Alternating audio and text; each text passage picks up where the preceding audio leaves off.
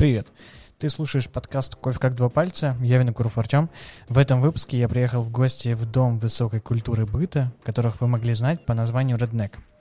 У нас уже был выпуск со основателем Мишей под номером 38, а в этот раз э, вместе с Мишей и сооснователем Руслан. Поэтому беседа получилась очень живая.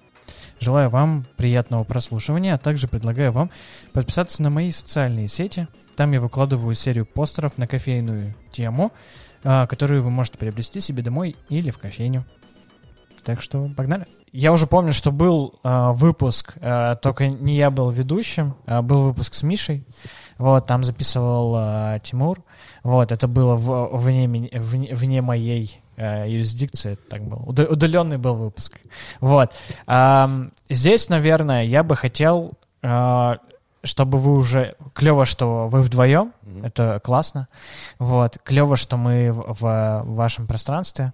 Вот, здесь прикольно. Здесь, я так понимаю, офис, э, да, у вас основная часть? Да, у нас офис, и внизу еще склад в подвале. Еще второй. И сейчас мы сняли второй офис, да, он еще не оборудован. Мы ждем, когда IKEA откроет свою распродажу.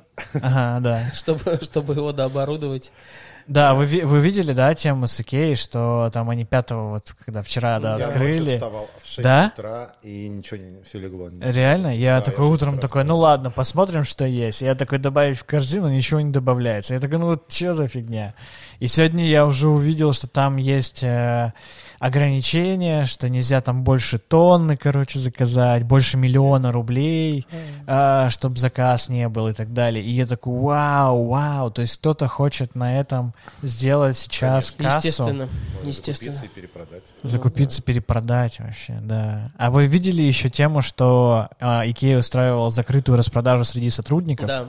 И там просто видео, где сотрудники как в черную пятницу в американской гоняют, короче, и просто чуть ли не сшибают друг друга и так далее. Да, да. Вот это вот, э, это же есть в этом момент какой-то, когда мы чувствуем, э, что есть какой-то дефицит, и вот, типа, вот сейчас надо мне, прям мне кажется, забрать. это схоже очень вот э, в э, молодость наших родителей, да, когда был дефицит, и люди стояли в очереди, и ты вот шел, видишь, а очередь все равно встану, да, вот мне кажется, схоже, что больше не будет, есть какая-то ценность, и ты по-любому, ну, угу. больше этого не будет, этой возможности, поэтому лучше сейчас взять независимо от того, есть у тебя деньги, нет, нужна тебе потребность, возьму на всякий случай. Ну, это вот закон, да, какой-то вот э, распродажи, закон вот этой, этой истории. Это действительно черная пятница. Угу. То есть даже, даже если, при том, что это же работает, даже если ты это знаешь, то есть ты понимаешь такой, да, как бы я сейчас действую неосознанно, мной движет какой-то инстинкт, но при этом ты такой, да какая разница вообще, пофиг, ты такой, внутри такой конфликт идет, там один такой говорит, да зачем тебе это, а второй такой, да ты что не понимаешь? Они везут и все. И нужно брать, пока есть. Ну, в общем-то, да. Я думаю, что я тоже, да, периодически сижу и задумываюсь, хочу составить список того, что я хочу купить там. Вот. Ну и офис, опять же. Нет, для офиса у нас был четкий список, и я просто две позиции попытался положить сразу ночью. Не получилось. Утром в 6 утра встал, тоже не получилось. Понял, начал писать друзьям в районе 8 утра, и сказали, что тоже ничего не получается. Ну и все, я понял, что это не какой-то у меня баг, а в целом uh-huh. все, наверное, пытались. Мне кажется, сайт лег просто из-за того, что все одновременно. Пиковая нагрузка какая-то да, была. Да. Не, знаю, я сегодня, я сегодня новости видел какую-то, что там они обвиняют каких-то хакеров, которые устроили атаку на их сайт. DDoS атака. Не uh-huh. знаю. И что, и, и конкурентов еще, по-моему. Uh-huh.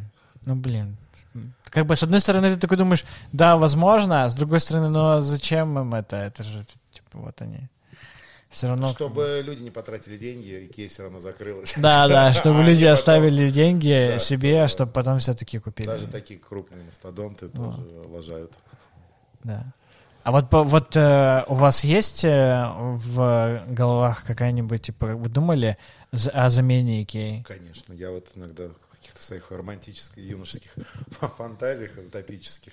Такой, вот, здорово вообще. Ну, то есть это было, наверное, может быть, даже с момента, как мы с Мишей начали заниматься керамикой, и что-то получалось так, знаешь, типа, хочется суперзавод, хочется Икею, ну, что-то подобное, да, и uh-huh. вот сейчас думаешь, блин, а почему нет все равно? И на самом деле мы постепенно сейчас э, смотрим в эту сторону, и как раз за счет новых категорий товаров, каких-то классных штук, мне кажется, что потихонечку, как минимум, зерно посеяно, и мы выкристаллизовываем эту идею, и потихонечку как бы все время смотрим вокруг, что происходит, и такую селекцию какую-то производим, э, смотрим, какие есть классные ребята, что они делают, делаем какие-то коллаборации, и свои продукты производим, плюс думаем, а где еще можно взять классные, потому что когда один классный мастер что-то делает, то все равно в единицу времени он там много тебе не сделает, а если ты говоришь как раз о масштабе Икеи, то тебе нужно много совершенно разных товаров, категорий, и это означает, что у тебя должно быть много каких-то контрактных, наверное, производств, потому что вряд ли ну, сами все Икеи производят. Это довольно сложная все равно да, история, да, потому конечно. что мне, э, я до конца не знаю, но мне кажется, что помимо того, что у тебя много товарных категорий, там еще сложная система логистики, упаковки самих этих товаров, э, то, как они штабилируются, складируются. В общем, вся концепция э, этой истории, она очень круто сделана и придумана. Ее ну, не так легко повторить, в общем-то.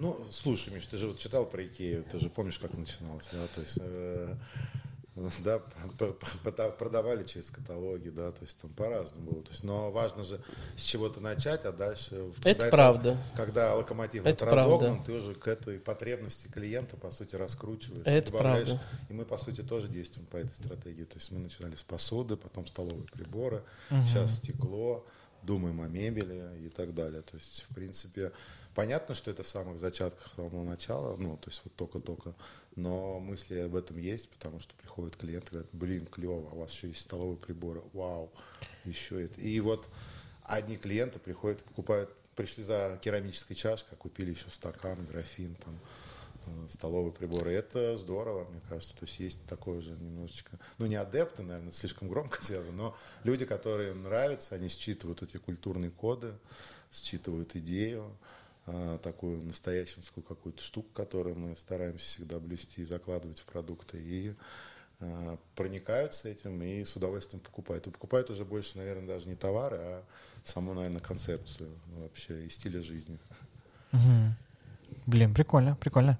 Но мне кажется, вот э, я просто думал насчет э, феномена Икеи э, как такового, и как по мне, они э, вот у меня, в моем как-то случае получилось так, что они не оставили выбора другим э, компаниям в моем поле зрения э, в том, что они предоставили мне тот образ, ты знаешь, условно, паттерна жизни, э, который ты заходишь, и ты, например, и, и прикольно, что они там говорят, вот, вот комната, и ты такой говоришь, там, гостиная.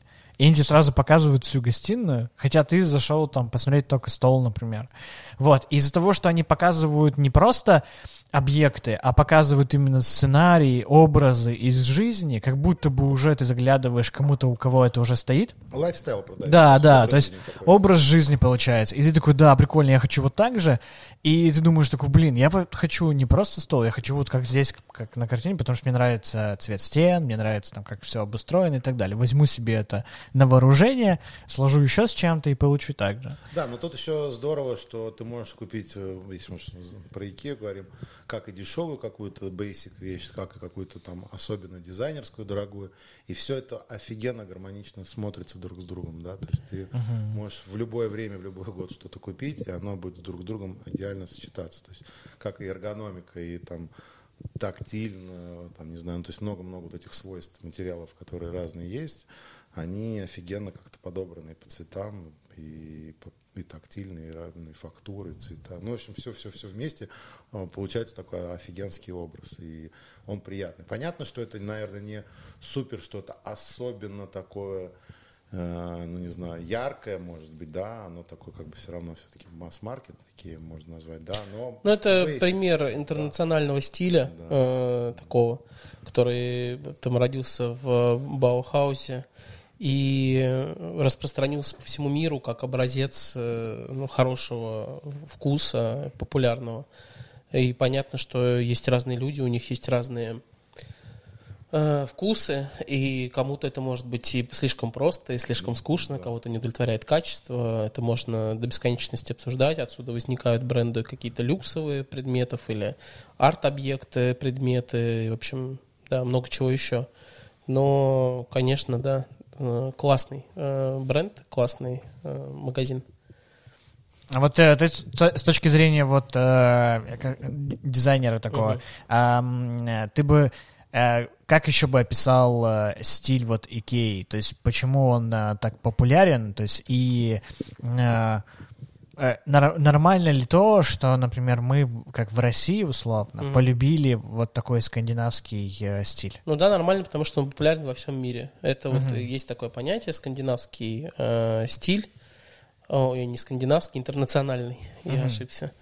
Э, и история его берет свое начало вот тоже в э, Веймере, в Баухаусе, когда эм, разные маленькие мануфактуры вот в период промышленной революции стали искать способы э, производить классные, красивые предметы, э, но промышленным путем, не ремесленным, когда ты вот там... ты Артелью да, да, да, большой. небольшой. А когда ты должен вот э, массовый рынок наполнить, когда у тебя э, там растет средний класс, когда у тебя большое производство, тебе нужно произвести много, и для того, чтобы этот предмет выглядел симпатично, людям хотелось его купить, э, люди, соответственно, стали задумываться на тему того, как э, эти предметы создать, чтобы они вот были симпатичные.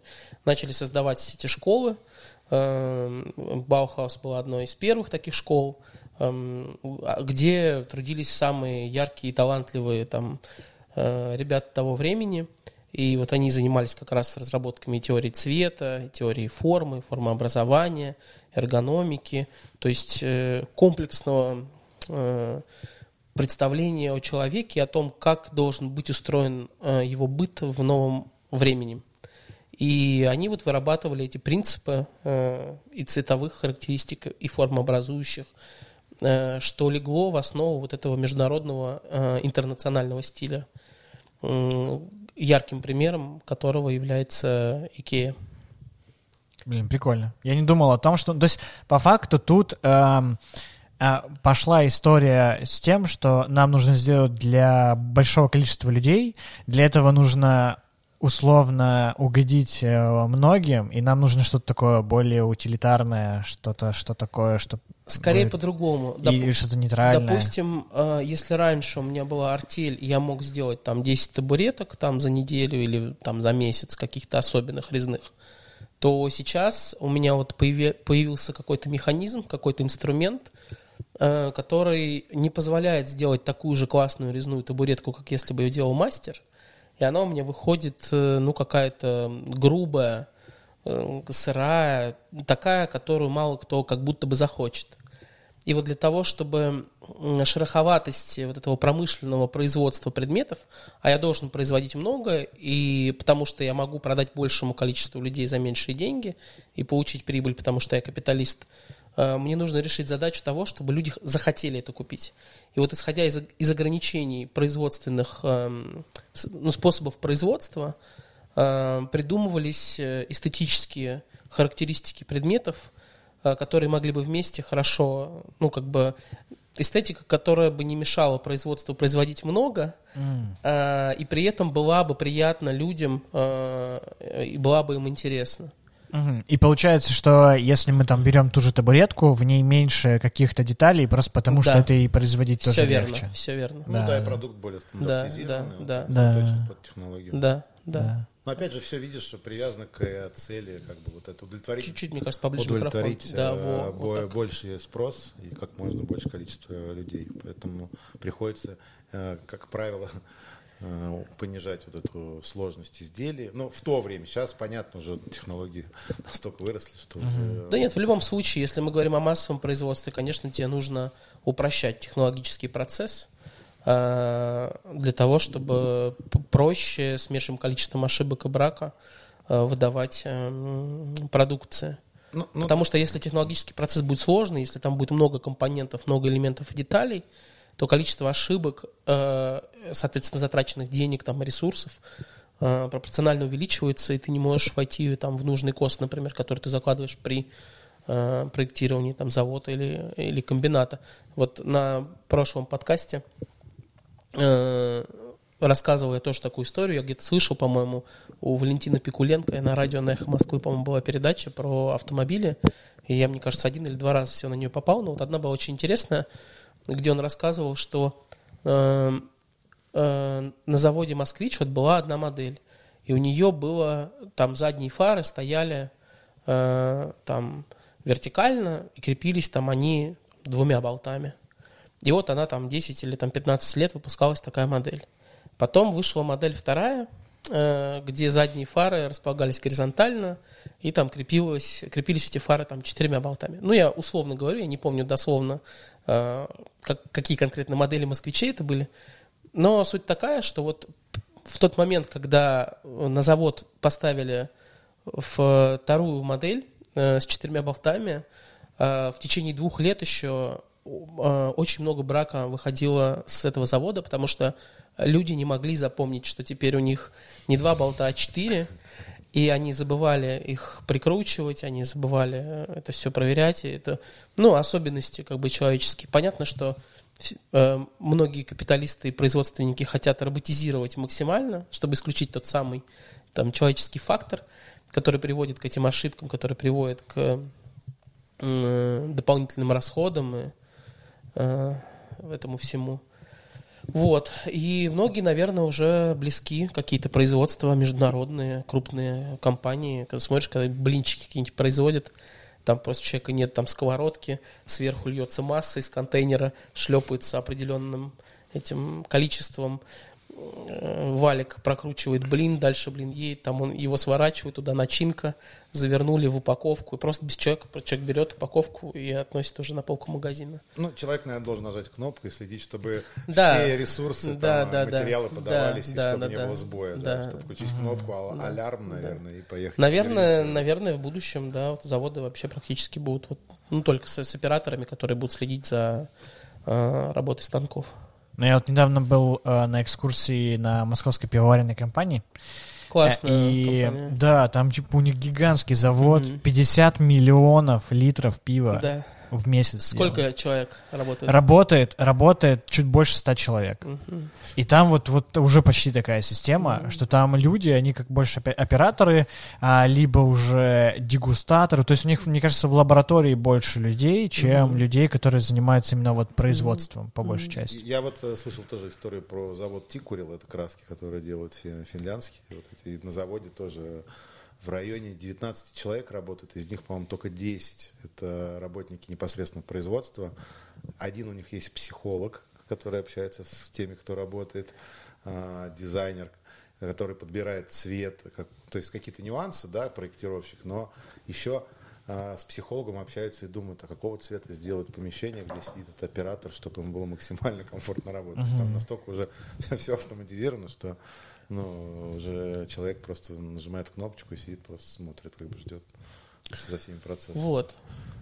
Ну, блин, это интересно. Ну, ты вот сказал про «Москвич». Да. А, я вспомнил, что недавно же была новость о том, что «Москвич» будут делать э, снова. Сегодня да. показали уже модельный ряд. Да? Да, я, я уже прям видел сейчас вот в Телеграме. Я еще не видел, но я подумал о том, что было бы прикольно сделать э, какую-нибудь, э, знаешь, э, футурист, ну то есть современную модель, но в приближенную типа старом, знаешь, э, классическом таком корпусе автомобиля, и это выглядело бы такой современный, э, футуристичный, типа. Но мне интересно, когда наши э, все вот вышестоящие управленцы пересядут на эти машины и откажутся от как бы вот От АБС, э, подушек всего, безопасности. да, это от всего, да, то есть адептами, патриотами до конца, и вот, вот это вот импортозамещение произойдет. Вот. Ну, там на самом деле модельный ряд, по-моему, практически полностью, ну, ну, очень похож на китайский Мгм. джак. а, вот. И, видимо, это просто, ну, какие-то китайские технологии, китайские инвестиции,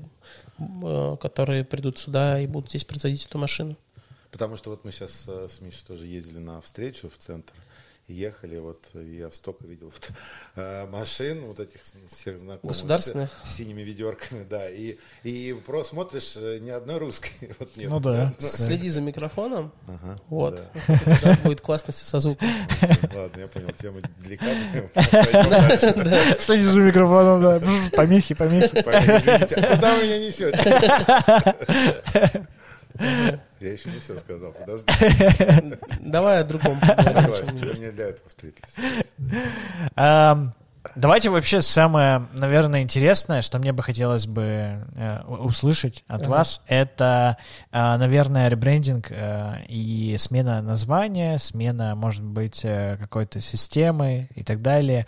Э, это Redneck э, к ДВКБ. Мгм. Давайте вообще сначала, как вы вообще после стольких лет работы с, э, в формате Redneck Ага. перешли в, Ага. в, в раздел ДВКБ? Э, Это э, сложный процесс, творческий, непростой, но очень интересный. И, наверное, э, вот, э, наша компания э, небольшая, она проделывает путь э, такой... м, Все исторические вехи э, проходит от первобытного э, производства чашек и плошек из красной глины вот, э, двумя мастерами э, до небольшой артели, до небольшого производства и потом уже до компаний, которые там больше стараются концентрироваться на дизайне э, и на м, продажах, чем на фактическом вот занятии производством. Хотя и на этом мы тоже тратим по-прежнему достаточное количество времени. И вот этот переход, э, как бы это была м, для нас небольшая революция, э, как и по историческим, вот если идти параллелям, то есть мы от э, как бы влад- э, именно производства э, хотим перейти, и вот этот как бы переход в новое название связан с тем, что вот мы новую модель для себя рассматриваем. Это дизайн, это ну, дизайн и проектирование, наверное, да. Нас теперь больше интересует и занимает.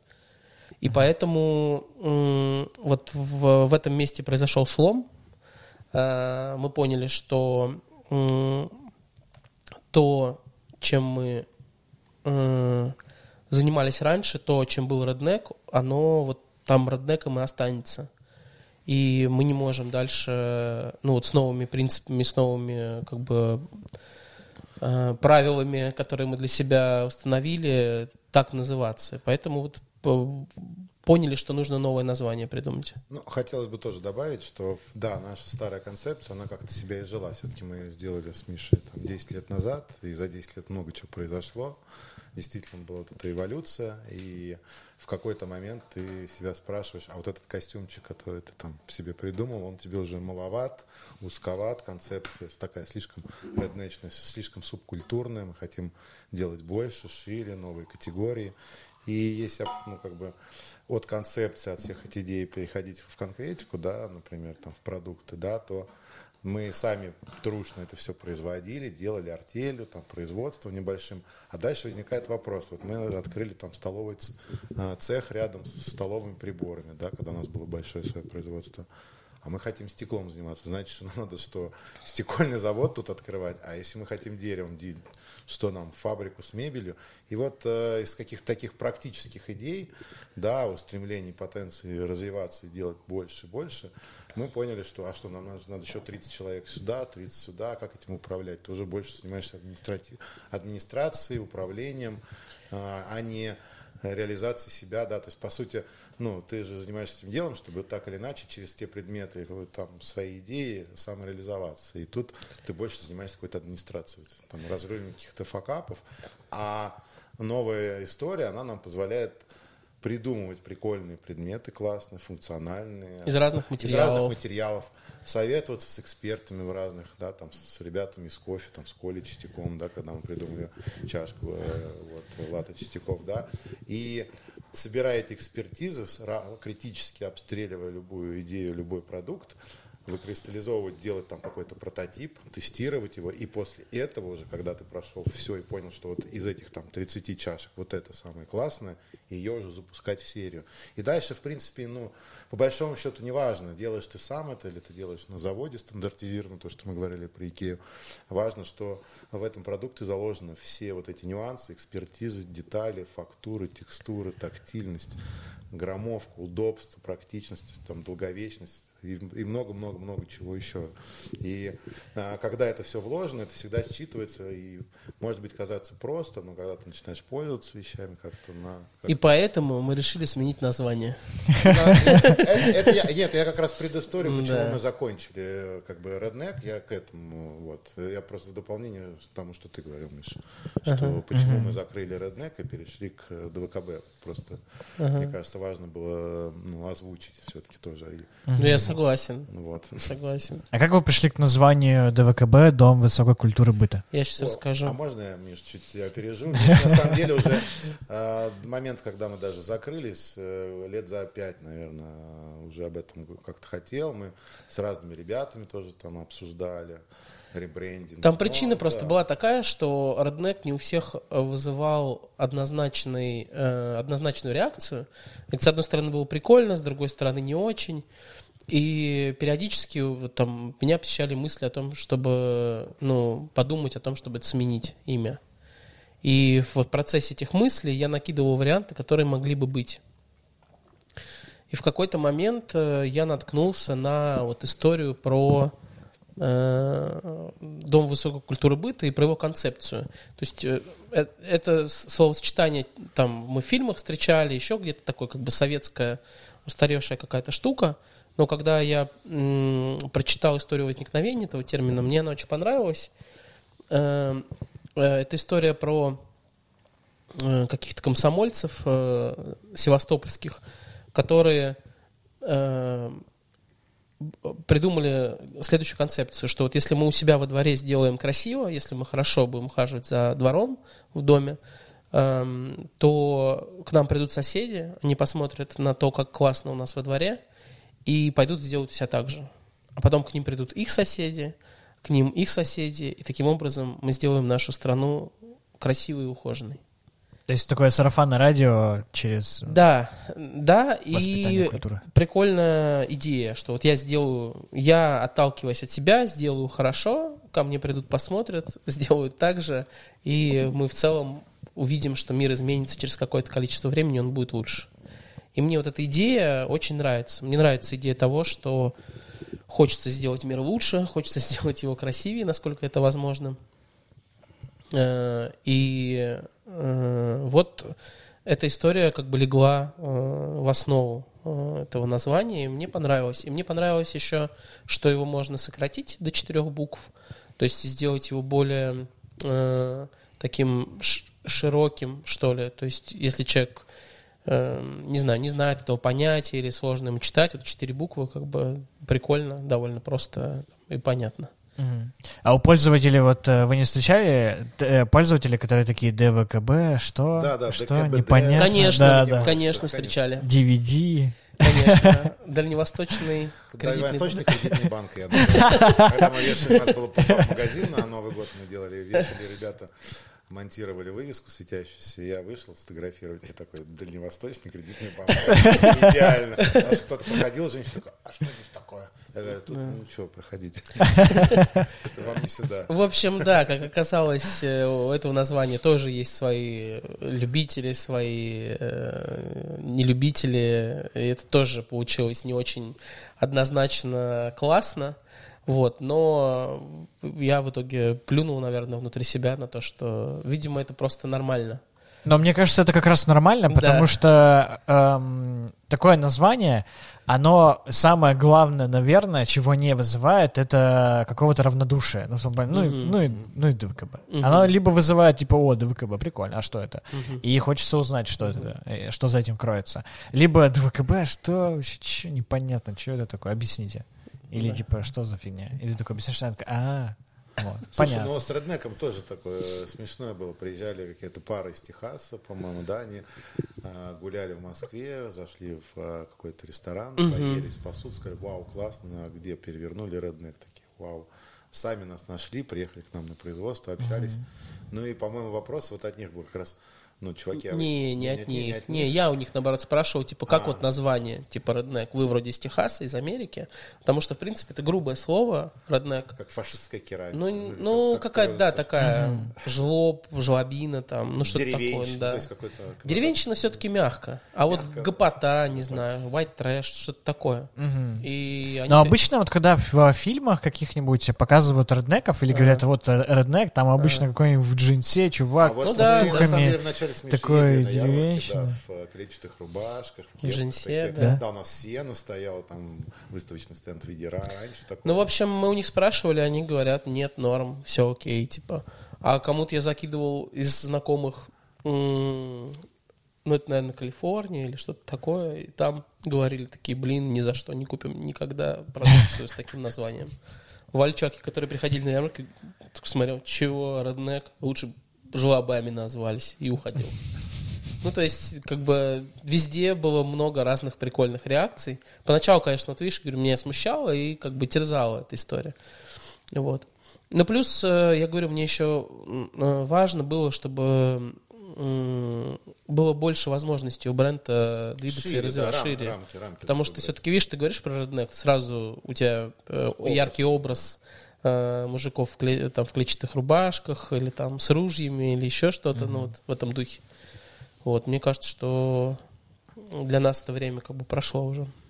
Ну и мне тоже кажется прикольной мысль, вот э, то, что ты описал, Дом высокой культуры Да. быта, о том, что Да? э, делаешь мир лучше и Да. через э, людей, которые находятся рядом. Да, да. это В общем-то, и есть, э, ну, как миссия, по сути, нашей компании и ее ценности. Э, Делать мир лучше через вот те предметы, которые мы производим.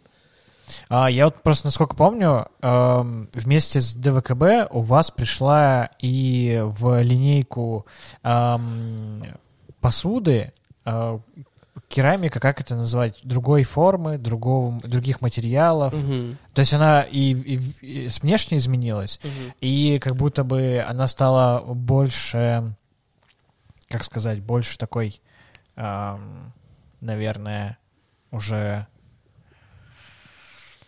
Ну, давай. Как Лаконичный. Ну, не- нет, я бы не сказал лаконичной, более, более ровной. То есть, типа, если раньше а, чашки и тарелки, они одна другой из одной же а, могли немножко отличаться, Мгм. то здесь они как будто бы все а, ровные. То есть, вот как заводскими, больше заводскими, да. Да, то, Да. о чем мы как раз и говорили, это и есть эволюция, Да. когда мы придумываем продукт и уже стараемся его произвести много и сократить издержки, и за счет этого сделать более доступным. Ну, у нас на самом деле есть несколько линеек. Мы оставили, в принципе, всю посуду, которая у нас была в Реднеке, потому что у нее есть там фанаты, есть свои э, любители, почитатели, и мы по-прежнему ее производим под заказ. Но ее производство довольно дорогостоящий процесс. Э, а так как мы движемся вот в сторону Дома высокой культуры быта, и мы хотим увеличивать э, м, количество клиентов розничных, делать более удобный магазин, наполнять его разными товарами, то здесь как раз вот работает штука, что мы придумываем э, концепцию, коллекцию, э, производим ее в определенном масштабе, объеме сразу и реализуем. Таким образом, стоимость конечного продукта получается ниже, чем если ты делаешь под заказ, то, что у нас было там в Redneck и так далее. Э, И, но при этом, естественным образом, тебе нужно работать в рамках каких-то производственных ограничений, о которых мы говорили. Да, и вот у нас стали появляться такие коллекции. Одна из таких вот это супоформ, которую мы сделали совместно вот с студией, э, ди- дизайн-студией. Очень классный. Мгм. Вот как раз э, э, к- Mac, который ты держишь э, в, в руках, э, Супоформ, он привлек мое внимание, и он, а я тоже обсуждаю, ну, как именно с точки зрения ко- кофейной сферы, Мгм. я обсуждаю с друзьями, мне он очень нравится. Мгм. Почему? Потому что он, во-первых, э, у него какая-то новая форма, которую э, я не видел раньше, например. То есть это что-то новое, какое-то новое веяние. Вот. И при этом он э, очень функциональный сам по себе. То есть у него удобная а, ручка, которую можно взять несколькими пальцами, Мгм. а, что очень важно. Ее достаточно так удобно можно. держать, да, как и обхватом просто чашки, как просто за ручку и так далее. И сделан удобный достаточно край, из, из которого можно пить э, и так далее. И я такой, вау, вот э, можно что-то придумать еще новое, Мгм. и при этом это будет функциональное. Мгм. Вот. Но, например, у меня есть э, знакомый из Екатеринбурга, он только приехал и такой, ну, что-то как-то, ну, что-то непонятно. Мгм. Я такой, ну, тебе может быть непривычно, может быть, ты это хочешь сказать, потому что это может, а, как, а, знаете, как а, что-то новое всегда может отталкивать. Это правда. Вот, это я всегда люблю приводить в пример, когда сделали, делали холодильники, как когда только изобрели холодильник, когда только изобрели стиральную машину, а, у- сначала у людей было отторжение, потому что люди такие, типа, зачем мне холодильник, если я готовлю еду и съедаю ее, зачем мне ее хранить? Вот, и то же самое про стирать. Зачем мне стиральная машина, если у меня есть доска стиральная, я могу в ней прибо- простирать и повесить, и все, мне ничего не нужно. И в первую, в первую, наверное, вот мысль это приходит какое-то отторжение, но мне кажется, когда это вот происходит, это как раз, знаешь, условно правильное впечатление, Мгм. что типа это значит, что Новость. это что-то новое, да, да, Ну, это защитный необычное. механизм же включается базовый. Да, наверное. Защита от всего нового. Вдруг это опасно. Но опять же, абсолютно нормально, что есть люди, которым это нравится, кому-то нет. Это, ну, тоже классно, что, опять же, есть реакция э, на предмет. э, он не проходит, он не остается вот, э, равнодушным, люди к нему не остаются. И это клево, в принципе, то, к чему мы стремились в том числе.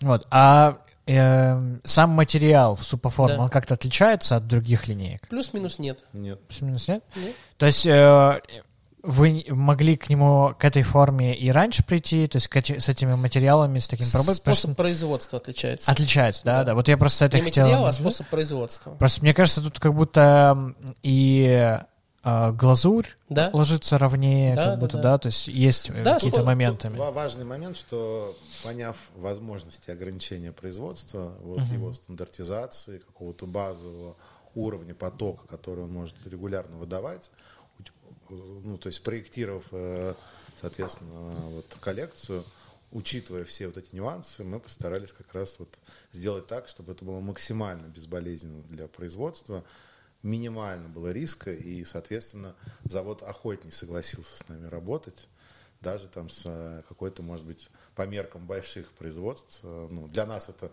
большой шаг, а для них, типа, ну ладно, минимально вот это мы вам сделаем. Да, вот это дало таким первым шагом, чтобы реализовать эту идею. Вот. И, на мой взгляд, довольно успешно, со своими нюансами, со своими проблемами, поскольку мы только на- начали как бы, взаимодействовать с контрактными производствами, но тем не менее, э, на мой взгляд, он успешный, и мы дальше хотим дальше развивать. Разница в технологии в следующем заключается, что мы в Роднеке а, лили предметы, то есть у нас были гипсовые формы, и в ни- мы в них заливали жидкую а, массу. А это способ производства формовки. Здесь масса пластичная, она как пластилин. То есть внутри нее меньше э, влаги из-за того, что она не жидкая. Э, И, соответственно, меньше поводка э, самих предметов в обжиге. То есть они получаются чуть более ровными, хотя поводка все равно присутствует. Потому что для того, чтобы тебе уйти от поводки, э, нужно практически совсем убрать воду из массы, и ты там придешь к технологии изостатического прессования. И там просто порошок спрессовывается без воды. Ну, да, просто проиллюстрировать э, производительность, чтобы мы вот как бы сравнили старую технологию литьем, да, вот у нас была э, любовь э, на литейке, она была литейщица пятого разряда с 30-летним стажем, и вот она выдавала самые лучшие показатели, 250 э, там, изделий в день, да, а за счет станка там получается там порядка нескольких тысяч, то есть когда ты приезжаешь, смотришь на это, обалдеваешь, то есть и уровень как раз людей исполнителей, он может быть ниже за счет как раз стандартизации станков, да, то есть у нас когда технолог и инженер грамотно все настроили, выстроили процесс, там уже такой станок, который печатает. Тебе только надо успевать как бы ну, обрабатывать, да, вот этим операционистом быть. И я, конечно, когда первый раз вот побывал, я обалдел от этого. То есть это как бы ты как будто из египтянина в 21 век, да, И это еще не 21 век. да, да, да, деле. да, это, еще, такое это еще 20 век. Да, станки еще. 70-х годов Всё еще советских, 20-х. но все равно, то есть как Да. бы ты понимаешь, чем мы занимались какими-то, да, вот этими. Ну, слушай, то, чем мы занимались и продолжаем, между прочим, заниматься, конечно. это все равно классная история. Она трушная. Она, я понимаю, конечно. я даже не про трушность. И то, и то, как бы, это вопросы, э, да. А скорее про то, что у того, что мы делаем литьем, есть свои нюансы, особенности, которые тоже классные. И да, ты можешь сделать меньше предметов, да, там они будут там где-то кривее или еще что-то, но там ты можешь какие-то там более сложные покраски, например, делать вот такие, э, очень интересные. Э, Там сами предметы как бы более, м, ну, живые, да, вот в этой кривоте и простоте появляются. Э, Вот. Поэтому и то, и то имеет ценность, имеет свою красоту, имеет свои особенности.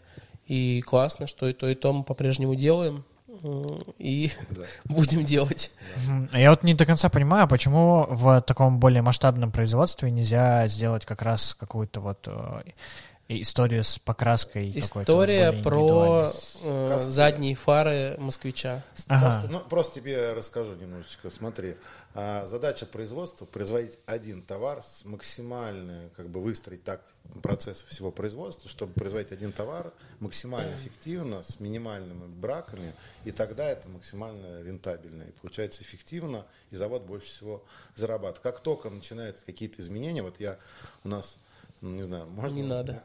Более, Абстрактно Абс- говори. Хорошо, много разных производств. И вот когда я в командировке э, катаюсь, там, да, обучаю, там, как-то слежу, а, диву иногда даюсь, что, ну, вроде же вот, ну, ты чуть-чуть меняешь задачу, и люди уже, ну, не могут сделать. То, то есть то, что ты говоришь про сложность, ты понимаешь, что, к сожалению, есть рамочные какие-то штуки, и ты не можешь на них выйти. То есть стандартизация это хорошо, но вот э, чуть-чуть усложнить задачу, чуть-чуть сделать, очень много людей в процессе, в цепочке. И уже... По сути, вот Руслан, он обладает особенными навыками. То есть у, он, у него развит интеллект. Он э, практически физически может выполнять много разных э, интересных штук руками, так как он учился в институте в художественном, он умеет работать с глиной, он понимает в эстетике, то есть у него была история искусства, он как бы очень, как бы, так, э, ну, как бы, много, в общем, у него скиллов, которые позволяют ему, как мастеру, э, делать э, штук и понимать, вот это красиво, это некрасиво, это окей, это не окей. Но когда у тебя массовое производство, вот сколько бы э, там Руслану э, нужно, какую зарплату нужно поставить, чтобы он хорошо себя чувствовал на производстве? Большую, высокую. Если ты возьмешь э, и наберешь на работу только Русланов, таких вот, представляешь, производство, где только там, не знаю, плюс-минус Русланы, это будет очень дорого. Э, Тебе придется очень много денег платить высококвалифицированным кадрам, которые, по сути, работают как вот около художник, около там рабочий. То есть это сложная история. Сложно одному человеку вместить в себя сразу представление о прекрасном, всю шестилетнюю историю искусств, которую мы проходили в институте, что это хорошо, это плохо, это делается вот так, всю практику керамическую, которую он проходил на заводах, э, обучение с преподавателями и так далее. Это очень дорого. Поэтому тебе на заводе, ну, ну, как бы, наверное, удобнее и проще по экономическим соображениям взять людей, ну, попроще. Разбить на этапы. На разбить на этапы. Условно, можно так, можно И как вот человек, да. и как вот человек, он поймет, что вот это красиво, а это некрасиво. Это я хорошо сделал, это нехорошо. Где он эти скиллы и навыки возьмет? Многие на, на производствах люди работают, у которых вообще даже вот никакой связи с э, там керамикой или там с металлом или со стеклом нет. Это просто люди, которые приходят на завод, потому что ну, тут есть некая функция, которую они выполняют. Но Ну, при- пример приведу, там, не знаю, черный цвет заказывают, и черный можно сделать, да, из на оксиде марганца он будет немножечко там синеватого цвета, на оксиде кобальта другой немножечко холодный оттенок, на оксиде железа немножко коричневый. И когда ты делаешь выкраски, показываешь, клиенты понимают, да, потому что у нас классные, яркие, очень интересные заказчики бывают, а и мы на тонких вот этих материях э, можем понимать друг друга, да. А когда ты приезжаешь на завод, отдаешь рецептуру, они делают такие, смотрят, «Да это же одно и то же. Да, да, да я не вижу отличий. Ты такой, блин, как ты не видишь отличий? Ну, дорогой мой, ну как так? Ну, посмотри. И, и у меня иногда волос встает, как ты не видишь? Вот этот синий от этого. Он говорит, для меня это четыре одинаковых синих. И вот в этот момент возникает вопрос о эстетике, о том, э, почему многие заводы закрываются тоже. Это тоже большая проблема на самом деле, да, вот с перестройки там 90-х годов. Э, Ну, к примеру, я уж, извините, в сторону чуть отойду, там, например, в Гжеле было 26 таких вот крупных заводов, объединенных под большим брендом Гжель. Сейчас, дай бог, три с половиной еще живы. Кое-как, и то за счет каких-то, может быть, ну, может, господдержки, там еще как-то выживают. Остальные просто закрылись, разбились на маленьких предприимчивых каких-то отдельные артели, но в целом это уже не та махина, которая была. И это как раз э, к разговору, что не могут быстро люди понимать, подстраиваться под рынок, понимать нюансы и их выстраивать. Слушай, ну вот тоже интересно, ты говоришь, там Ахина, но 70 лет Советского Союза э, с госпланом, с тем, что тебе говорят, что тебе нужно произвести, и чего.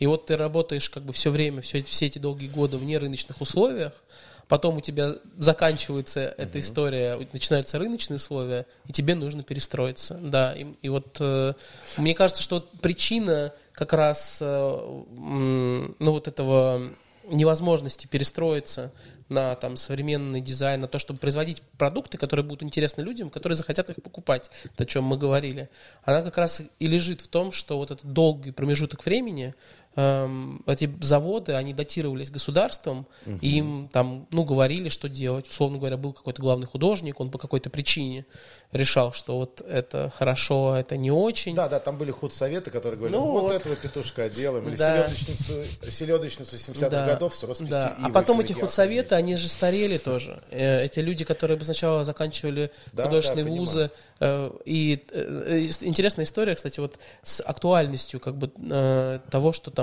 производилось.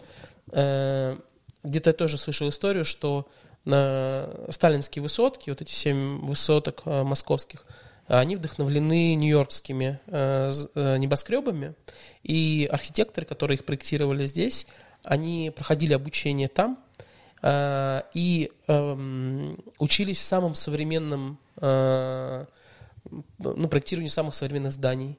Но в тот момент, пока они учились, закончили э, учебные заведения, вернулись в Советский Союз, начали строить и проектировать, к тому моменту э, они уже выходили из моды. То есть э, эта архитектура уже каким-то образом там трансформировалась, меняла актуальность, и вот эта повестка, э, она уже, ну, как бы устаревала. Также и здесь, да, ты там учишься в художественном заведении, ты учишься на вот этого главного художника, какого-нибудь керамиста, приходишь на завод, у тебя, наверное, какие-то новые идеи свежие, еще что-то.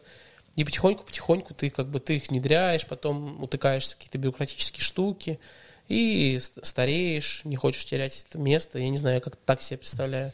И вот э, продолжаешь делать то, что ты делал там во времена молодости своей или еще что-то, может быть, с меньшим качеством или с меньшей мотивацией, и все это вот превращается в там что-то некрасивое или ширпотреб, как-то так.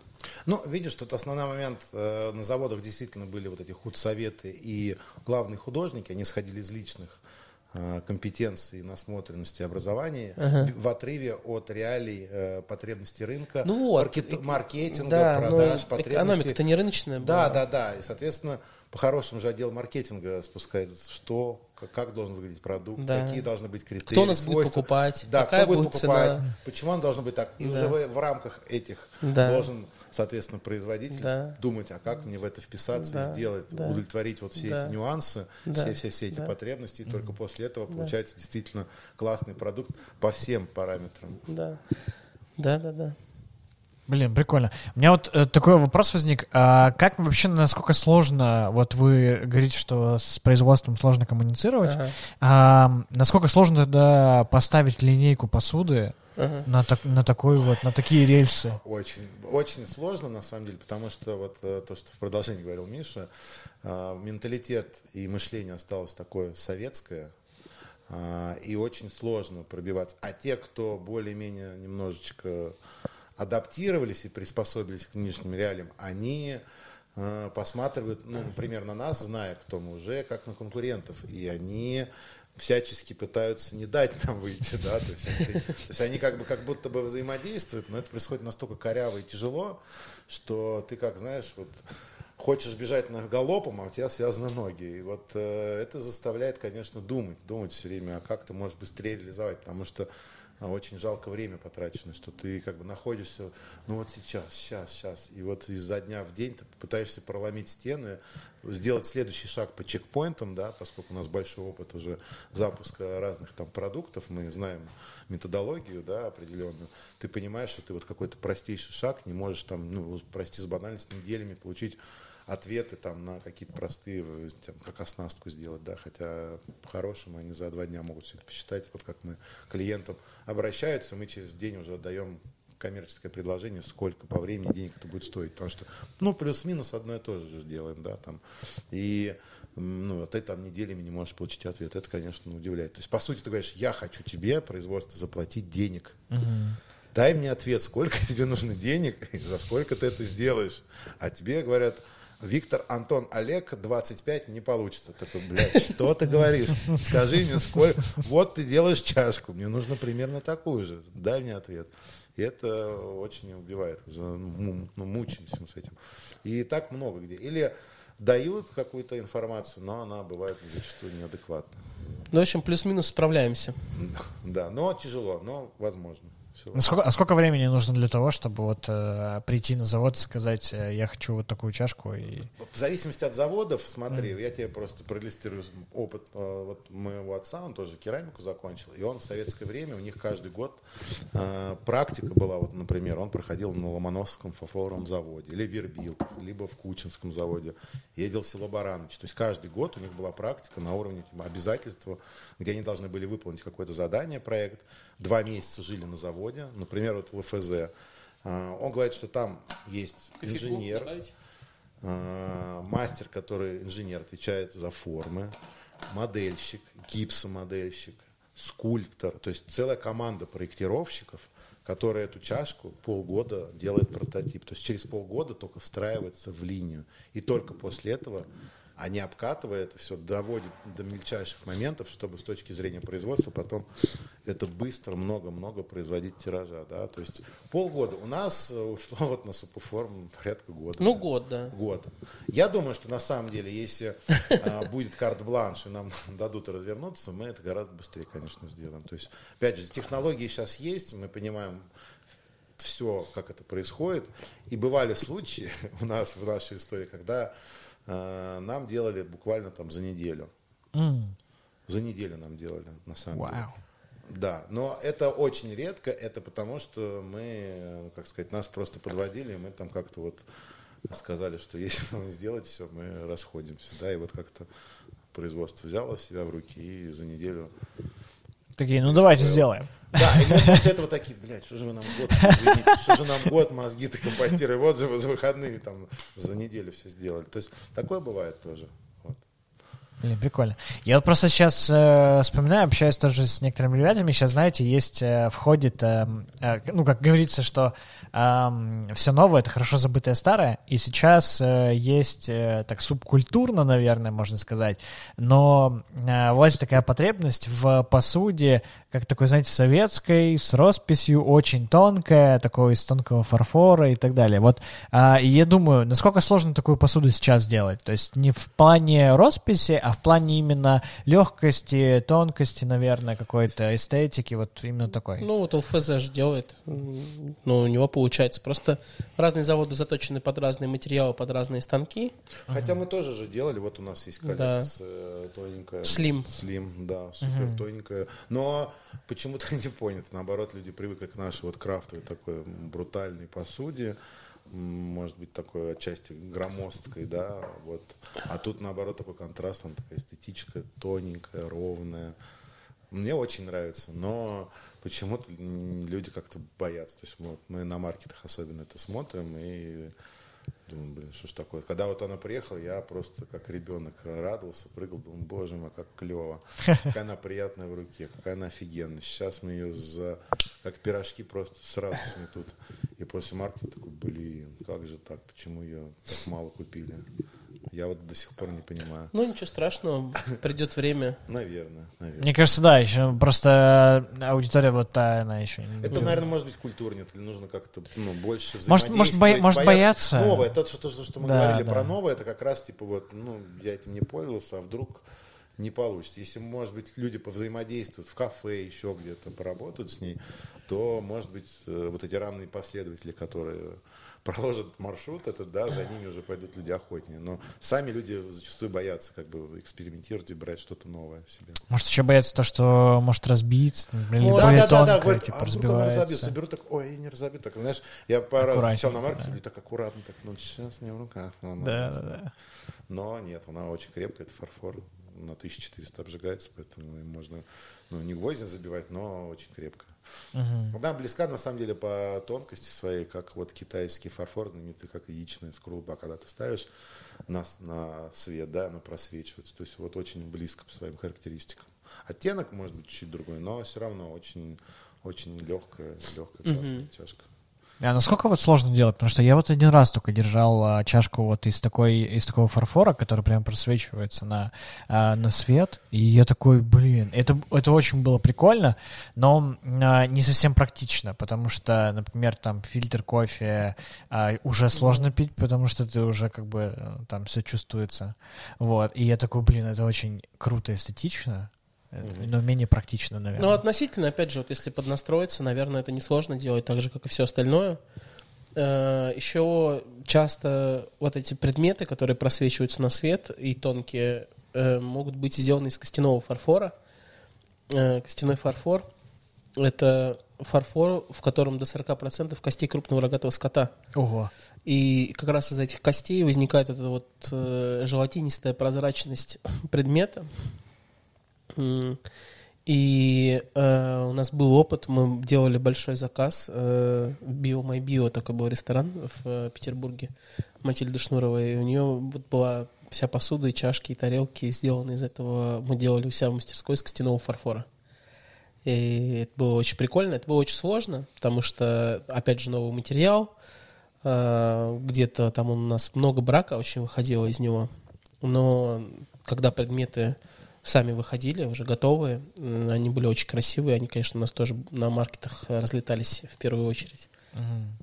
Блин, очень интересно. А есть вот какой-нибудь э, э, ваш любимый материал, который вы такие, блин, вот обожаю вот с этим работать, вот классно, Да, у меня короче. есть деньги.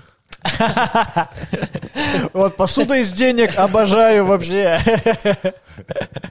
Не, в плане веду, что там а, а, именно посуда, может быть, э, чашки, вот, например, там. Мне кажется, это как э, в, ну, вообще во всем, э, это какая-то такая синусоида. То есть сегодня одно тебе нравится, завтра другое, третье, четвертое. Когда у нас было свое производство, ты каждый день прибегаешь к печке, как ребенок, и смотришь, вау, классный новый эксперимент, штука. Пойду скорее что-нибудь. Не знаю, мне очень... У меня какая-то культура вот э, еды появилась. И, там берешь классную посуду, приходишь домой, думаешь, блин, а что здесь будет прикольно? А сделаю я пасту в этой там черной тарелке. И готовишь себе, и такой, м, и кайфуешь. А материал такой. какой? Это керамика. Ну, Я говорю, что Э. это и покраски, и материалы, все что угодно. Вот сейчас столовые приборы у нас там э, вот лежат. Я хочу прямо сейчас взять домой и поесть. Сейчас ко мне вот э, в гости приедут. Не, их нельзя брать. Да я понимаю, но хочется. Мы же говорим про любые любимые, да, вот я прям хочу и понаслаждаться, а потом э, там вернуть, да, то есть ты отчасти э, ну, наслаждаешься нюансами материала, тактильности, какими-то его свойствами. Получаешь, но как и любом, э, в любом, наверное, как сказать, деле или э, пресыщение какое-то приходит, когда ты все время взаимодействуешь, наверное, в какой-то момент уже еще а, какая-то становится плата такое ощущение, и ты хочешь чего-то другого. Это нормально, мне кажется. Тут есть еще такой момент, что э, вот именно с материалом, чтобы мы работали, прям мы работали с, в основном с керамикой. Ну, с разными видами, там, с фарфором, там, с красной глиной, там, с полуфарфором, Шамотом. с шамотом и так далее. А что такое шамот? Вот перебо- перебью буквально. Шамот это по сути глина а, с добавкой обожженной глины, крупнозернистой, мелкозернистой, перемолотой. Ее используют в основном для крупных изделий, то есть там кашпо, вазы, Скульптуры. скульптуры. Оно держит каркас, из нее можно лепить. Из красной глины ты больших изделий почти не сможешь делать, потому что она по структуре своей, э, ну, по сути, вот эта э, обожженная глина гранулами такими, да, оно дает каркас, как вот кирпич с бетоном дома строят, да, то есть ты не сможешь из бетона построить без опалубки и каркаса высокую стенку, да, то есть так же и тут, да, оно добавляет каркас, ты можешь большие какие-то вещи из них делать, то есть в день можно слепить, например, до метра, из фарфора ты так не слепишь, то есть тебе нужно либо ли- литьем делать, совершенно другие технологии. Да. Мы из них делали а, вазы, лампы, горшки, вот, скульптуры, светильники, в общем, много чего. Мгм. Блин, прикольно. А я, заб- я мысль потерял. Ты меня перебил. Про материалы. Про материалы. А, Говорили. про материал. Да, так вот. В общем, мы поработали с керамикой, э, с разными ее видами, но мы не работали вот как мастера там с другими материалами. Мы не работали там с металлом, с стеклом или еще с чем-то. То есть мы, э, э, поняв примерно путь производства и что это такое, потому что плюс-минус э, на разных производствах есть похожие циклы, есть похожие сюжеты того, как это производство работает. И ты можешь э, ну, классно взаимодействовать с производителями, понимая их проблемы, их ограничения, понимая, что они тебе говорят. Ну да, ты сразу приходишь, спрашиваешь, а что у вас, что вы можете сделать? И, смо- и смотришь Да. на их ассортимент, на их штуки. И потом комбинируя, они иногда удивляются, а как так, блин, вы же взяли вот это, это, офигеть, они такие, мы 30 лет этим занимаемся. Возвращаясь к материалам, э, вот мы работали именно с керамикой, поэтому нам сложно как-то сравнивать. То есть она у нас, получается, единственный любимый э, предмет, именно с которым мы взаимодействовали сами. А во сколько у вас получается брака, и как вы с ним работаете? Вот, типа, как вы это закладываете, Смотри, как вы это нас было, продумываете? вот на лихоборах мы закладывали всегда обычно 20%. Понятно, что поскольку это а- а- артель, такая ручная история в основном, бывало иногда меньше гораздо, бывало и вообще нет брака, а бывало, что полностью все вылетало. Опять же, потому что мы работаем под заказ. Это, по сути, получается проектная работа. То есть на уровне прототипа согласования с заказчиком. Ты согласовал, все получилось. Дальше у тебя жесткий дедлайн под открытие ресторана, и у тебя там все вылетает. Такое тоже бывало. Мы Иногда и по три раза переделывали полностью за свой счет, чтобы никак не как сказать, не пострадала репутация, всегда предлагали альтернативу, какую-то другую посуду, чтобы на открытии у ресторана была посуда. Но такие моменты тоже бывали. Но в основном мы закладывали около 20%. Этого как раз достаточно было, чтобы сдать заказ, и чуть-чуть еще оставалось как раз из этих остатков, неликвидов или с дефектами изделий мы собственно, на основе этого и сделали маркет. Он так, собственно, и появился у нас, да, потому что у нас накопилось со всех заказов много. У нас в какой-то момент просто склад был забит полностью, что там даже пройти нельзя было. И мы думаем, блин, выкидывать жалко, изделие офигенское, может быть, чуть-чуть оттенок другой. То есть не по ТЗ, на градиент отличается, клиент уже не готов брать, а выкинуть жалко. То есть ты же потратил деньги. И вот так родилась, собственно, вот э, идея проводить э, маркет. Сначала маленькие, в мастерской, в первый наш, а потом все больше и больше. А насколько вообще жесткий у вас отбор э, у изделий в том плане, что есть ли какие-то дефекты, которые видны только вам и которые не будут заметны вообще пользователю при использовании, и они такие типа условно вторичные, и вы такие допускаете, например, одно-два таких вот мелких супердефекта, и есть прям дефекты, которые вы не, да- не допускаете? Слушай, ну вообще есть такое понятие, как э, ГОСТы, да, то есть допуски, что возможно, что нет. И как раз, э, мне кажется, в этом есть прелести крафтовой, вот нашей ручной посуды, да, что эта вот магия, живая форма и керамики, она в каких-то, опять же, это зависит от покраски, от формы, от многих-многих критериев, и у а у каждого оно субъективное. То есть, допустим, мне очень нравится, когда немножечко начинается асимметрия, живая форма. Мне очень нравится. Но если мы возьмем стандарты и ГОСТы, то это просто сразу должно выкинуться. А, или, или просто возьмем стандарты кофейни, например. Да, да. Может человек э, в кофейне быть очень жестко и требовательный каждому миллиграмму, и для него там погрешность, там, 10 которая у нас может быть 10 миллиграмм, например, если мы говорим про ручное литье, для него это может быть недопустимо, например. А что для нас это значит? Это когда, например, мы делаем чашку, и покрасчик, например, бесцветной глазурью залил. то Чуть там толще. Чуть толще. То есть сделал не 4 оборота там на турнетке, такой диск, на котором изделие крутится, чашка, а 5. И получилось на буквально полмиллиметра толщина больше. Но из-за того, что оно по всей поверхности изделия внутри чашки, получается на 10 миллиграмм э, там меньше Или внутрь больше. на дно просто налил чуть Налил больше. чуть больше. Да, или ребята в литейке из-за того, что они на пару минут поддержали форму больше или слили позже. толщина черепка прибавилась. прибавилась, соответственно, внутренний объем уменьшился, все, объем другой. И это бывает иногда критично, иногда нет. По-разному. Очень много-много таких э, всяких э, таких нюансов. Вот. А, Поэтому это очень все субъективно. А, Иногда дефекты, они органично вписываются в э, декоративные свойства изделий. А, Ну, какая-то глазурь, там, не знаю, вот у нас э, пилет или какая-то покраска есть, и там то, что по идее должно быть браком, оно очень органично вписывается. и Смотрится, наоборот, как дополнительное какое-то обогащение декоративных свойств. А бывало у вас такое, такие заказы, где у вас просили специально делать то неправильные формы посуду, вот что-то такое, чтобы Бывали. это прям мы было первую прям коллекцию вот с Ларисой Мамедовой как раз и придумали, вот вручную. при- Она приехала, мы вместе с ней прямо чуть ли не... Ну, у нас была, да, правильная форма. Она говорит, нет, давайте помнем Я руками. хочу вживую, да, вот так вот. И мы прям с ней вместе помяли. Она говорит, о, вот это хочу. И все. Мы потом сделали тираж уже такой.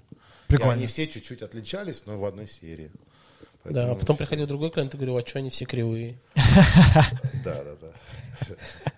Нормально, да. Тут, опять же, очень все субъективно. То есть, опять же, тут важный момент на берегу, общаясь с клиентом, понимать его ценности, его критерии оценки и заранее вот эти люфты и нюансы согласовывать. Поэтому как раз мы стараемся сделать прототип и на нем уже отработать все-все нюансы, понимая, как это вообще будет работать. Потому что лучше на берегу сразу сказать, мы друг к другу не подходим, чем потом э, все мучиться, потому что в итоге ну, или ты будешь офигевать, либо клиент будет все равно недоволен. Ну и зачем мучиться? Вот.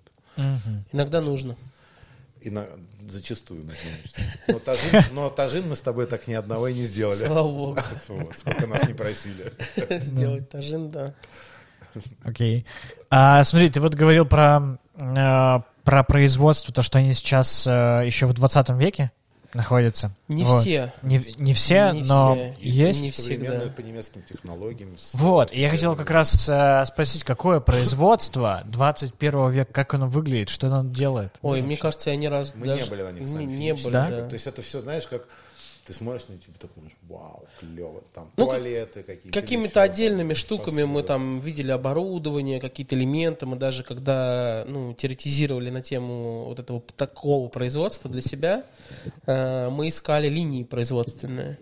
И это прям, ну, как бы целиком линия, которая тебе там от... э, куда ты загружаешь материалы, и на выходе получаешь готовый предмет. То есть ты просто все закидываешь, и это все идет по цепочке и выдает тебе продукт. Это огромные такие комплексные линии. Я, поним- я правильно понимаю, что по факту при таком производстве одна линия условно делает один предмет? Я думаю, не так. Я думаю, что эм, э, она делает один предмет, э, а потом ты меняешь, например, оснастку, там меняешь... э, Условно, там форму меняешь. да, да? меняешь форму, да, и потом она делает следующий предмет. И, может быть, ты в течение месяца там линейку своей продукции выпускаешь там, но, но в каждый день там ты выпускаешь там, не знаю, десятки тысяч одной формы. А, вот. Я думаю, как так. Мгм. Прикольно. А вот если бы, э, если бы вот у вас был полный карт-бланш вообще, Да. Вот идеальное производство, вот что бы вот Ой, сделали? Запланили мир.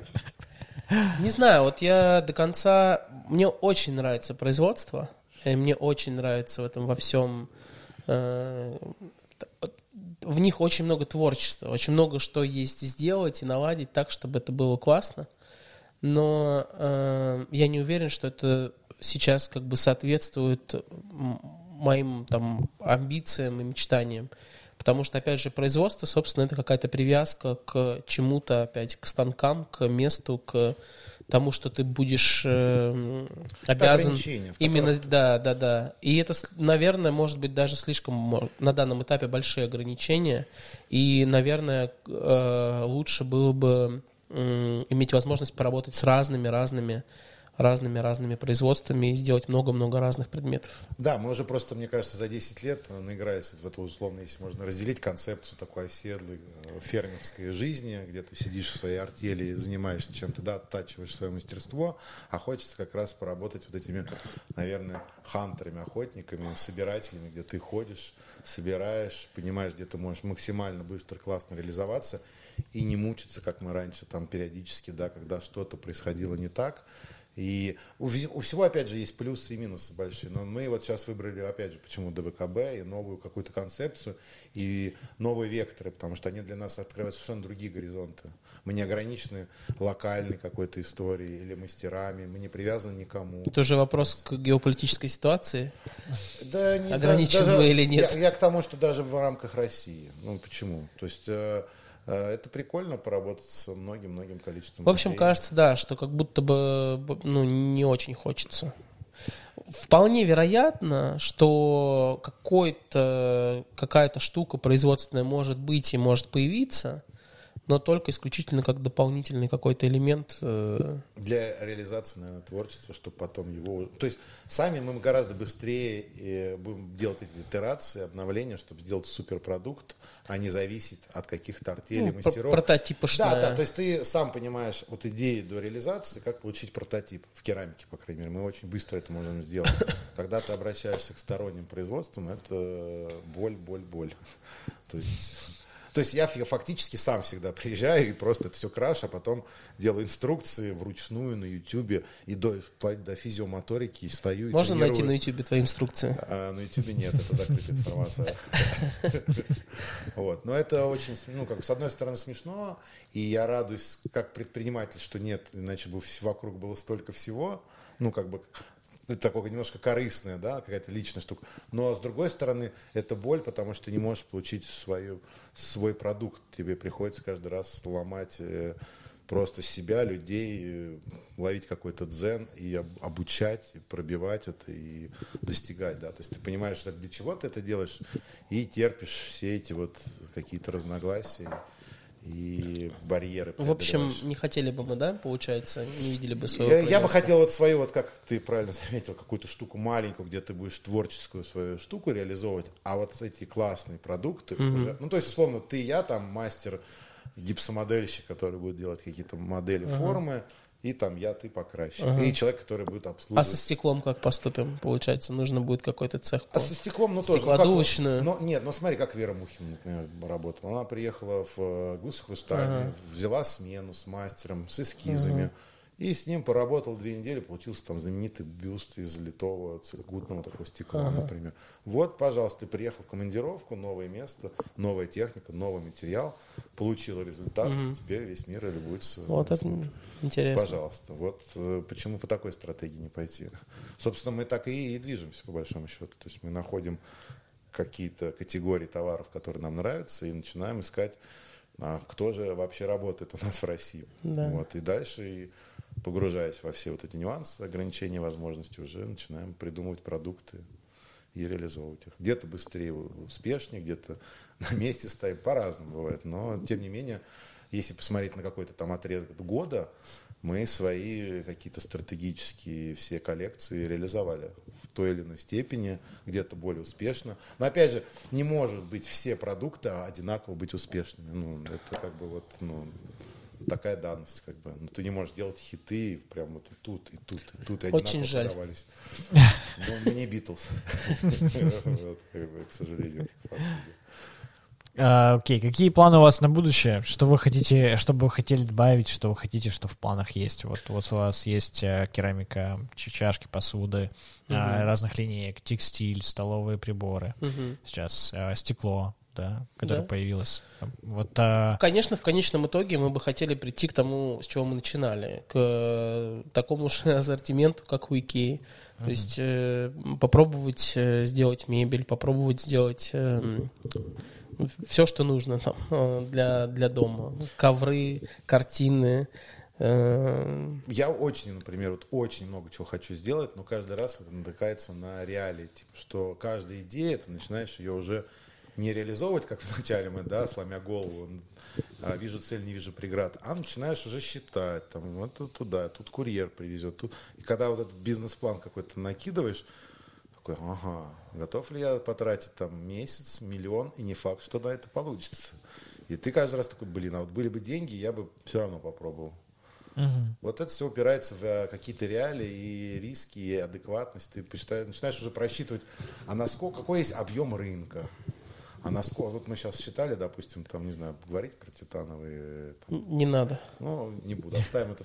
Но ты начинаешь просчитывать свои какие-то гипотезы, штуки, и, И как бы понимаешь, нет, пока отложу в стол чуть попозже. Будут э, нарастим жирок денег, там всего, и уже тогда будем это пробовать делать. Да, вот много-много. В конечном итоге мы хотим сделать дом высокой культуры быта. да. Чтобы человек приходил в этот дом и брал э, Любую от- вещь. оттуда что-то и уносил к себе. И у него дома тоже становился дом высокой культуры быта. К нему приходил другой человек, смотрел, как у него дома, приходил к нам в магазин, брал что-то и делал у себя тоже дом высокой культуры быта. Вот в идеале это должно так выглядеть. Блин, прикольно. Прикольно. Вообще. А вот э, стеклу э, вернусь немного. А, мне очень понравилась линейка стекла. Вообще, и вот эти бокалы. Я к- как только у вас прошел первый э, маркет э, ДВКБ, э, я взял себе вот два низких, вот невысоких, вот э, таких, я не знаю, как этот медный цвет называется у Эм- вас. Эмбер. Эмбер. Вот. А, этот цвет мне показался невероятно шикарным. И вот у меня два бокала дома таких стоит. И я из них, что бы я ни пил, все из них идеально пить. Я вообще не Ты- знаю, ты- как... ты вы. такой приятный человек. Вообще, я такой, я такой, а еще а потом вот после этого маркета мы как раз а, записывали подкаст, и это то- тоже мы обсуждали про то, что а, я наливаю кофе в них, а, фильтр шикарно, да, там нужно, понятно, что если ты наливаешь горячий кофе весь э, стакан, это будет обжигающе, но если ты наливаешь по чуть-чуть, то это вообще идеально, он Мгм. остывает, и ты такой хоп, попиваешь вообще идеально. Белое вино просто невероятное. Наливаешь холодное белое вино и просто там а, еще лед докидываешь, все вообще шикарно просто. Какой-то а, коктейль наливаешь со льдом, тоже шикарно. Пиво пьешь, шикарно. Можно мы рекламу тебя возьмем? Вообще, короче. И Я такой, я такой, блин, эти бокалы, короче, невероятные просто вообще. Клево, Спасибо. Спасибо, Вот. И мы когда вот, эм, я уже говорил, мы когда делали вот э, квартирник вместе, э, я такой, э, мы когда там все расставляли, и я такой смотрю графины, и я такой думаю, о, это, короче, одна из э, самых дорогих позиций, и возможно, что может быть из-за того, что люди не привыкли к чему-то тонкому, такому эстетичному, возможно, что это а, останется и будет менее востребовано. Ага. Блин, нифига там, за 20 минут просто разобрали все, которые есть, это было первое, что люди брали, они такие, вау, какой крутой графин. Мгм. И просто тут же разобрали их. Круто. Вот. И кому вот э, я тоже посоветовал, все берут, и потом они такие, вау, реально шикарно. Типа, это было круто. У нас, кстати, вот сейчас на маркете, э, который будет сейчас 16-17, а, у нас будут э, эти же стаканы представлены, но в новом варианте декора. Это будет эм, полностью матовый э, М. предмет. То есть внутри он будет глянцевый. И, скорее всего, мы, наверное, еще оставим губу глянцевую, как мы это делали вот с Николаем. А, чтобы, чтобы Да, это- да. А вот эта поверхность, она будет э, матированная. Всё. Это Да, прикольно, прикольно. чего? М, м. Сейчас мы ждем от производства. Успеют ли они нам произвести? Ну, Тут тоже, видишь, мы разбиваем еще цепочки. Мгм. опять. Е- а есть, И- есть нюансы в производстве стекла? Конечно, конечно. Всегда. Везде Как есть везде, нюансы. дьявол кроется в деталях. Да. Везде А вам, есть. вам приходилось что-то изучать э, отдельно, прям, типа, погружаться настолько же глубоко, как в керамике, в стекло, чтобы дать там четкое ТЗ, Нет, что вы хотите нет, получить? Нет, потому что слишком много нюансов. Опять же, смотри. Ну, мы приезжали на производство, мы выслушивали ограничения, мы смотрели, как все устроено. Как, какие есть вариации Да. производстве? Там Стекло такое, глянцевое, матовое, молочное, Мгм. там, оно по структуре такое, секое. Вот это можно сделать, это можно посудомойки. То есть ты как бы, опять же, набрав все эти ну, такой палитру возможностей, из нее уже начинаешь рисовать свою картину, собирая из этих всяких кусочков. И иногда, в большинстве случаев, они сами, все эти производства диву даются такие, блин, твою Мы так можем делать? 30 лет я это произвожу, у меня тут, извините, запорожец. И вы вот пришли там, Это про кого ты рассказываешь? про кого? Про всех. Не, на самом деле мне постоянно А. в Краснодаре тетки все такие, блин, и что это на нашей новошахтинской глазури? Да ладно, офигеть. Почему у вас красиво выглядит, а у нас красиво? Почему у вас вот синий благородный, горчичный благородный, а наши там мешают, сидят? Я помню. Почему? Я говорю, я знаю почему. Но вам не скажу, что не обидите.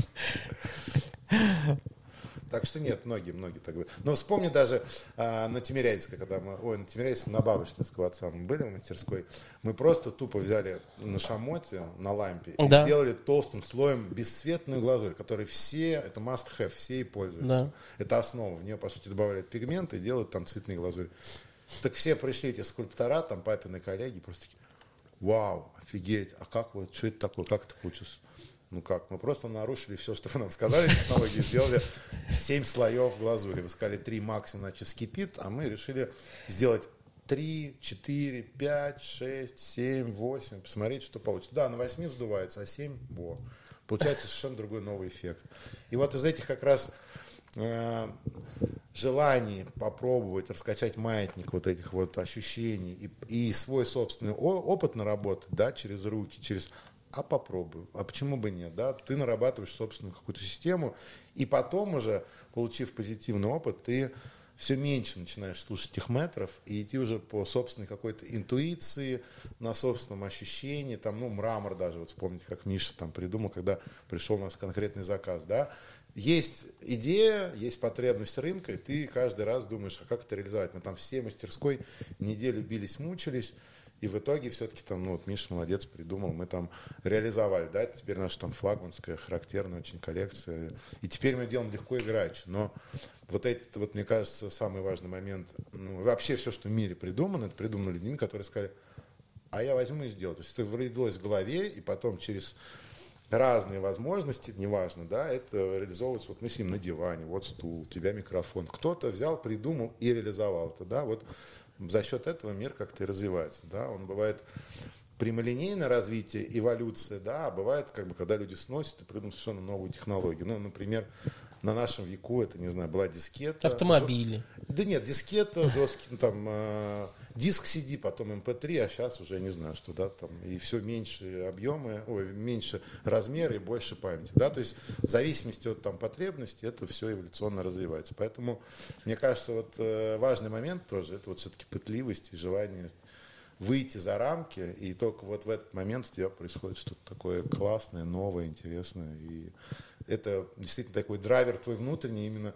что такое е ликование, типа ты создал что-то новое, того, чего не было. Не, это не референс чего-то, а это твое личное, которое ты переработал и выкристаллизовал как новый какой-то результат. Вот мне кажется, uh-huh. это тоже всегда клево и считывается, когда ну, люди вокруг считывают, мне кажется. То есть я в это верю, по крайней мере. Потому что ты сам, ну, офигеваешь, думаешь, ликуешь, как клево ты, ну, что-то придумал. Вот. И это считывается остальными какими-то людьми. Опять же, кто находится на каком-то культурном вот этом э, уровне, не знаю, опять же, это может быть высоко звучит, вот, но тем не менее, это, вот этот культурный код, он считывается людьми.